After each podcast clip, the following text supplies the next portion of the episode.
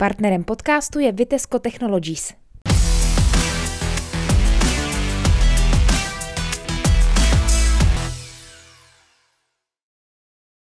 Vítejte u dalšího videopodcastu Trutnovinek.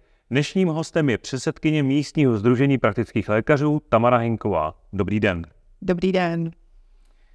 Tak, chřipka a covid, dva aktuální strašáky, alespoň podle celostátních médií, tak jednoduchá otázka, opravdu je zase tak zle? Eh, v současné době máme přibližně kolem asi 50 lidí na 100 tisíc obyvatel, kteří jsou podle oficiálních statistik v našem regionu nemocní covidem.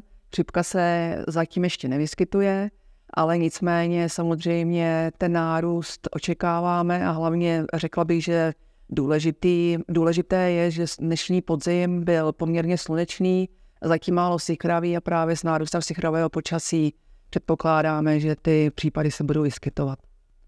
Jaká ta letošní čísla jsou v porovnání s těmi loňskými? A řekla bych, že ty čísla jsou přibližně stejná. Kontroloval se si to ještě na, na statistikách, které můžeme najít na stránkách ministerstva zdravotnictví, ale nicméně opravdu jako předpokládám, že ten nárůst bude vyšší. Z mé vlastní zkušenosti vím, že v ordinaci přibližně jeden až dva záchyty za ten den eh, jsou asi, eh, eh, nebo najdu každý den a stejně tak to vím i podle mých kolegů. Takže doufám, že té epidemie budeme čelit úspěšně. Tak co teda lidem doporučíte, co mají aktuálně dělat? Já samozřejmě doporučuji očkování, protože chřipka i covid jsou preventabilní onemocnění a můžeme se chránit právě očkováním. A očkování, jak všichni dobře víme, ne, nechrání jenom proti samotné nemoci, protože úspěšnost je přibližně kolem 80-90%, takže máme jisté šance, že onemocníme i přes, přes očkování, ale nicméně e, samozřejmě pak nastává daleko lehčí průběh. Tak teď je otázka teda, kde a jak se mají, nebo kde a kým se mají lidé nechat očkovat? Takže očkuje se v ordinacích praktických lékařů. My jsme udělali takový seznam, který e, v současné době visí na webových stránkách nemocnice Trutnov. Takže každý pacient si může najít, zda jeho registrující lékař očkuje. Pokud registrující e, lékař neočkuje, přihlásila se řada z nás k tomu, že očkovat budeme i neregistrované pacienty. Čili kdyby to někdo chtěl zjistit, tak doporučíte nejprve zavolat do ordinace, zeptat se sestřičky, dobrý den, očkuje náš lékař nebo ne? Ano, přesně tak. V případě, že ano, tak si rovnou domluví termín, kdy jak, a když ne, tak eh, v té ordinaci dostane informaci, na koho se obrátí?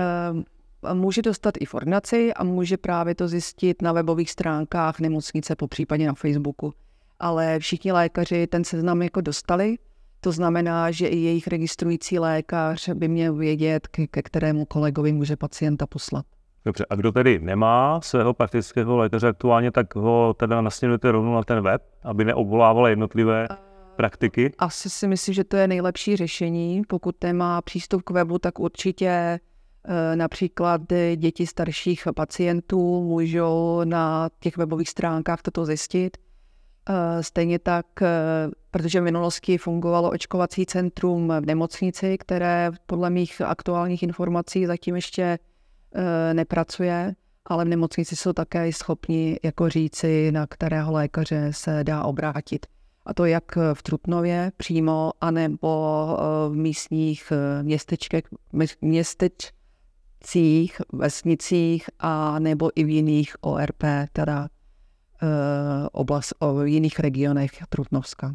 Tak, to se bavíme tedy o lidech, kteří se chtějí nechat případně očkovat, hmm. ale co když teda někdo nechce, tak co byste doporučila jemu? Eh, já samozřejmě si myslím, že každý má výsostné právo jako rozhodovat o vlastním osudu, o vlastním těle. Takže pokud eh, k tomu má skutečně nějaké vážné důvody, tak neexistuje způsob, jak toho člověka přesvědčit. Nicméně tady bych asi apelovala na spoustu dezinformací, které kolují jak mezi lidmi, tak eh, po internetu a eh, především bych apelovala na zdravý rozum. Myslím si, že očkování je skutečně jako jedinou cestou, jak se nemocnění bránit. Dobře, pokud by opravdu skutečně člověk i přesto nechtěl, tak pamatuji z těch nedávných časů, jako vyhýbejte se masovým akcím a tak dále. Co byste teda v tom případě doporučila, aspoň nějaký základ, jestli se něco dá vůbec doporučit? Uh, určitě, já si myslím, že samozřejmě uh, vyhýbání se masovým akcím, uh, chránění se, ať už zdravým životním stylem, především chránění se i psychickému vypětí je velice důležité, protože v současné době apelujeme hlavně na zdravý životní styl, ale neměli bychom zapomínat, že všichni jsme vystaveni velkému stresu a to rozhodně napomáhá i toto šíření nemoci. Vy jste už nastačila o něco o té prevenci, tak jako dá se paušálně řečeno vůbec proti chřipce a covidu jako nějak teda jako brání, dá se tomu nějak předcházet? Uh, Výjima toho očkování? Samozřejmě, takže očkování je prostě první řada a ano, můžeme, jak jsme již zmínili, jako zdravý životní styl, po případě otužování, po případě sportování, eh, samozřejmě vyhýbání se hromadným akcím eh, a v neposlední řadě právě to vyhýbání se těm tomu psychickému vypětí, což samozřejmě není jednoduché. Tak, to jsme se dosud bavili o lidech, kteří, dejme tomu, ještě tu chřipku zatím neměli, nebo ten covid zatím vlastně preventivně, ale co když už si někdo třeba myslí, že buď chřipku nebo covid má, jak má podle vás dneska postupovat? Má jít eh, do ordinace nebo má někam nejprve zavolat? Eh, já si myslím, že hlavně nepanikařit. Eh, v současnosti jsou v lékárnách dostupné testy, takže můžu si určitě udělat covidový test. Pokud zjistím, že covid mám, a, tak můžu počkat, dejme tomu dva, tři dny. Pokud mám horečky, které jsou na 38 stupňů a trvají, dejme tomu 4-5 dní, je potřeba asi svému praktickému lékaři zavolat a dohodnout se eventuálně na vyšetření. E, pokud jsem pracující, myslím si, že nejlepší způsob je zavolat opět praktickému lékaři a požádat o pracovní neschopnost, která se dá vystavit e, online a pacient do ordinace nemusí chodit. Když jsem se bavil s pár známými, říkal jsem, hele, možná zase se rozjíždí nějaká chřipka, nějaký covid, tak každý se hlavně vyděsil, pro boha, hlavně ať nemusíme nosit roušky.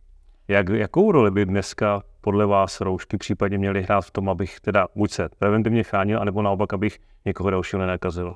Já si myslím, že roušky jsou asi pro ty, kteří si myslí, že právě jsou nakažení.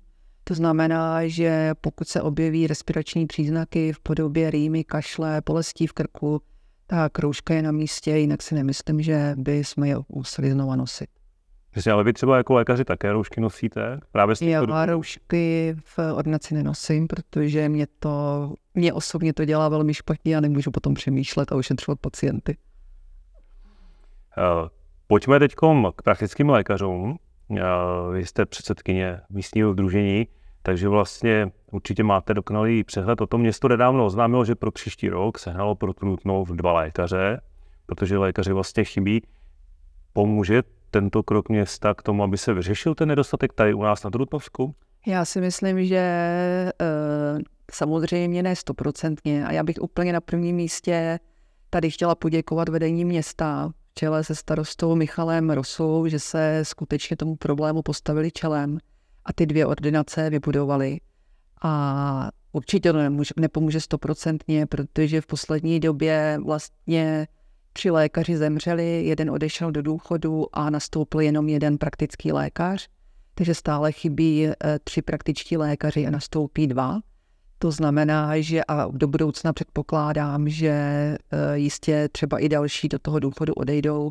Navíc se vyskytuje teďka problém vlastně s odchodem eh, do důchodu paní doktorky Polové v, v Žacléři, Bernarticích a Lamperticích, takže tam nás čeká přibližně dalších asi 2,5 tisíce lidí bez praktického lékaře. Nicméně eh, samozřejmě toto, toto je velmi vstřícný krok města. Takže je to aktuální problém, který evidentně teda bude pokračovat i v dalších letech. Eh, samozřejmě o tomhle problému už víme tak přibližně od roku 2010, kdy se apelovalo na stárnutí praktických lékařů, protože v dnešní době je průměrný věk eh, praktického lékaře pro dospělé přibližně 54 let a v našem regionu konkrétně máme asi více než 40% lékařů nad 60 let. Což samozřejmě eh, z toho vyplývá, že ten problém tady bude a je potřeba ho řešit. Jasně, na ten problém tedy, jestli to chápu správně, bylo zaděláno dlouho, dlouhá léta, dlouho dopředu, takže teď jako není asi jednoznačně jasné, krátké, jednoduché řešení. Já si myslím, že je to podobně jako uh, v mnoha oborech v naší České republice, že sice uh, odborníci apelují, že potřeba to řešit, nicméně až když problém vyřezne, tak se začne skutečně řešit a teprve v tomto okamžiku politici začnou dělat, co mají. Já si myslím, že tohle to už dávno ministerstvo zdravotnictví vědělo, mohlo to řešit, ale opravdu se nedělo vůbec nic. Kolik lidí podle vás aktuálně na Trutnovsku nemá praktického lékaře? Já počítám, že v současnosti to je kolem 4 až 5 tisíc lidí, což je, eh, řekla bych, velká část obyvatelstva. Takže když tak jako eh, eh, zhruba počítám, tak dejme tomu jedna šestina Trutnova může být bez praktického lékaře. Což je to alarmující číslo. Ano, to je alarmující číslo si myslím, že eh, zdravotní systém bez praktického lékaře nemůže fungovat dobře. Proč podle vás eh, praktici chybí? Není to například taky tím, že by to byla třeba v porovnání s jinou lékařskou prací málo efektivní práce? Přece jenom známe toho šafránka z těch básníků, jak tam jenom razítkuje, ptá se té poslední babičky, nechcete aspoň změřit tlak? Uh, já si myslím, že takhle bych to rozhodně nepostavila, protože za poslední dobou nebo poslední době nám eh, se práce velmi zatraktivnila. A já si myslím, že to je jeden z nejkrásnějších oborů medicíny. A to hlavně z důvodu toho, že máme spoustu možností, eh, eh, hlavně diagnostiky i léčby. Rozhodně se nám rozšířily kompetence, které můžeme ve svých ordinacích dělat. Máme takové malé laboratoře. Téměř všichni můžeme předpisovat spoustu léků. Samozřejmě i zde jako apeluji na let kdy nesmyslné omezení preskripcí eh, lék, eh, léků, které jsou vázané jen na specialisty. Ale nicméně řekla bych už jenom ten náhled do všech oborů medicíny je naprosto úžasný. A tady bych ještě jenom chtěla poznamenat jednu věc, že tam vzniká problém už na lékařských fakultách, protože praktické lékařství se nevyučuje. A teprve nyní vlastně prvním nebo jedním z prvních průkopníků je lékařská fakulta v Hradci Králové, kdy pod katedrou sociálního lékařství vzniká eh, předmět praktické lékařství a zatím se vyučuje jenom dobrovolně.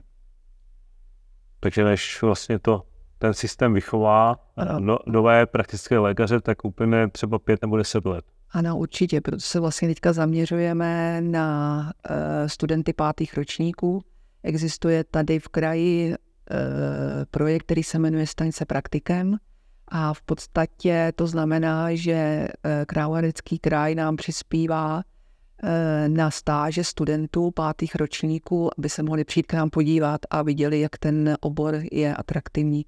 A skutečně ty první výsledky, celkem 15 studentů pátých ročníků se účastnilo jednotlivých stáží, vždycky v každém okrese u jednoho praktika. Já u mě konkrétně byli tři studenti a řekla bych, že e, ten výsledek vlastně ty ankety všech studentů pro KHK dopadl velmi dobře, protože e, všech 15 studentů v budoucnu se o obor praktické lékařství zajímá a myslím si, že 90% z nich chce nadále pokračovat jako praktický lékař. Eh, na rozdíl od, dejme tomu, zubařů nebo jiných speciálních, hodně speciálních odvětví medicíny, u praktiků, hm, pokud jim nevadí, jestli dělají, jestli mají ordinaci v Praze nebo v Trutnově, teď myslím tu ekonomickou stránku věci. Eh, je to tak? Určitě, určitě. My jsme uh, všichni placeni takzvanou kombinovanou kapitačně výkonovou platbou a je to pro celou republiku, ty, ty čísla nebo ta platba je pro všechny stejně. Takže záleží, jak hodně pracujeme a samozřejmě, kolik máme registrovaných pacientů. Jasně, takže se dá říct, že to není ekonomicky nevýhodné mít ordinaci v okresním městě typu Ne, no. určitě ne, určitě ne. Já si myslím, že opravdu je potřeba e, zajít trošku dál právě na těch lékařských fakultách a ty studenty informovat e, právě i o, tra- o atraktivitě našeho oboru a právě třeba i o atraktivitě našeho města. Takže to se v, myslím, že v budoucích letech budeme o tohleto jako hodně snažit. Tak, eh, teď mi řekněte, co mají dělat lidi, kteří aktuálně praktika nemají? tam je to, by řekla, poměrně problematická situace. Samozřejmě v akutních případech vás ošetří v jakékoliv jiné ordinaci praktického lékaře. V případě chroniků nastává problém, dejme tomu, s, pre, s preskripcí právě léků, které jsou len kdy pro ty pacienty nedostupné pouze třeba nebo dostupné pouze v ambulancích specialistů. Takže tam je asi jediné a možné řešení toto plus eh, využívání pohotovostní služby v nemocnici v Trutnově. Protože určitě znáte ty příběhy, kdy vlastně lidé si stěžují na internetu, že obíhají ty ordinace od jedné druhé, marně klepou na, dveří, na dveře a se si bohužel nezlobte se, máme plno. Eh, určitě, samozřejmě i v naší ordinaci takhle klepou pacienti. Snažíme se jim víc vstříc. V podstatě u nás to děláme tak, že kolik lidí se odregistruje, tolik jako přijímáme nově. Ledy, teda teďka jsme nově přijali přibližně 10 lidí z, právě z toho Žaclérska, kde, kde nastal jako, nebo nastává velký problém. Ale já doufám, že tato situace se právě změní s nástupem eh, dvou mladých praktických lékařů, Eh, předpokládám, že to bude tak eh, kolem toho června, července příštího roku. Je rozdíl, pokud člověk, který přijde o svého praktika, protože třeba ten jeho praktik skončí, jestli hodně marudí nebo málo, že někdo třeba chodí k lékaři jednou za pár let a možná ani nezjistí, že jeho lékař už mezi tím zavřel ordinaci. To samozřejmě, i toto se stává. Ty jsou samozřejmě pro uh, praktiky v úvozovkách nejvýhodnější. Nejvíce dávají starosti seniori a ale nicméně uh, já v tomhle tom eh, to považuji za takovou výzvu, protože čím lépe se o seniory staráme, tím je to uh, pro nás jako celkově výhodnější, jak pro společnost, tak uh, i pro nás lékaře. Teď mi řekněte, co dělat, když se dozvím, že můj praktik bude končit, dejme tomu výhledově. Vím, dozvím se, že třeba bude lékařská pod ty, které chodím třeba za půl roku, za rok končit. Mám už teď začít podnikat nějaké kroky, mám takzvaně začít blázit, nebo mám počkat, jestli ona sama mě někoho nedoporučí, nebo jestli se mi neozve pojišťovna? Eh, já bych řekla, že určitě nepanikařit. Eh, Řekla bych, že ten systém budeme určitě řešit a většinou i každý praktický lékař se snaží za sebe najít náhradu e, nějakého toho pokračovatele a je možné, že teďka v průběhu dvou, tří let, eh, čtyř, tady budeme čelit jaké, jaké musí mezi doby, kdy ty praktici nebudou, ale já plně věřím, že sem ty mladé lékaře dostaneme, že ve spolupráci právě s, i s městem Trutnov zřídíme rezidenční místa pro ně. A protože eh, tady bych znova chtěla poděkovat městu Trutnov, protože se chystá financovat právě rezidenční místa pro praktické lékaře a já doufám, že eh, budeme mezi prvními a nejlepšími v republice. Takže bychom se ještě vrátili k tomu pacientovi, který se dozvídá, teda, že jeho lékař bude končit, tak prostě eh, ten míč je na, na straně pojišťoven nebo lékařů, aby mu teda dali vědět, že se něco takového odehraje a že dojde k nějaké změně? Eh, v podstatě podle zákona je, by měla zajistit eh, pojišťovna svému klientovi praktického lékaře, ale samozřejmě pojišťovna může nabídnout lékaře z Radecka, z Jaroměřska, eh, možná i ze vzdálenějších míst.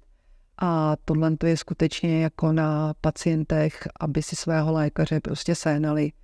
Ale zase na druhou stranu říkám, že my se budeme snažit. A teďka, ten, teďka to v podstatě ten stav není řešitelný jako jednoduše, ale e, bude to stav, který bude trvat, eh, dejme tomu třeba i několik let. Vy jste opakovaně pochválila město za to, že se k tomu jako postavilo čelem, že to nenechalo jenom na státu, na pojišťovnách nebo na vás samotných, ale mně to tak jako připadá, že když se takhle začnou chovat všechny města, tak jenom půjde o to přetahování, kdo jako těm doktorům nabídne víc, tak ten toho doktora přetáhne. Neobáváte se tohle, protože ten, ta informovanost je velká, dneska informace jdou rychle mezi městy, mezi lidmi, takže další města se chytí za nos a řeknou, aha, budeme to dělat jako Trutnov, nebo neobáváte se toho přetahování? Eh, já si eh, znova myslím, že je potřeba získat eh, více studentů pro náš obor a takže zasáhnout jako cíleně na lékařské fakulty. A předpokládám, že Samozřejmě, že ten problém neřešíme jenom v Trutnově, ale řešíme ho v celé republice. Jsou místa, kde ta situace je opravdu tragická, především Severní Morava, Jižní Čechy, Karlovarsko. A já si myslím, že i města sama se musí snažit, aby ty lékaře přitáhla do, do toho místa působení a my se budeme snažit, aby jsme um, ten obor uh, snažili zviditelnit a zatraktivnit pro studenty a potřebujeme samozřejmě získat i finanční uh, prostředky, a to především k platbě těch lékařů, kteří budou školit budoucí lékaře, protože zdarma se to dělá všechno špatně a hůře. Já vám moc děkuji za rozhovor. Máte za co. Děkuju. Partnerem podcastu je Vitesco Technologies.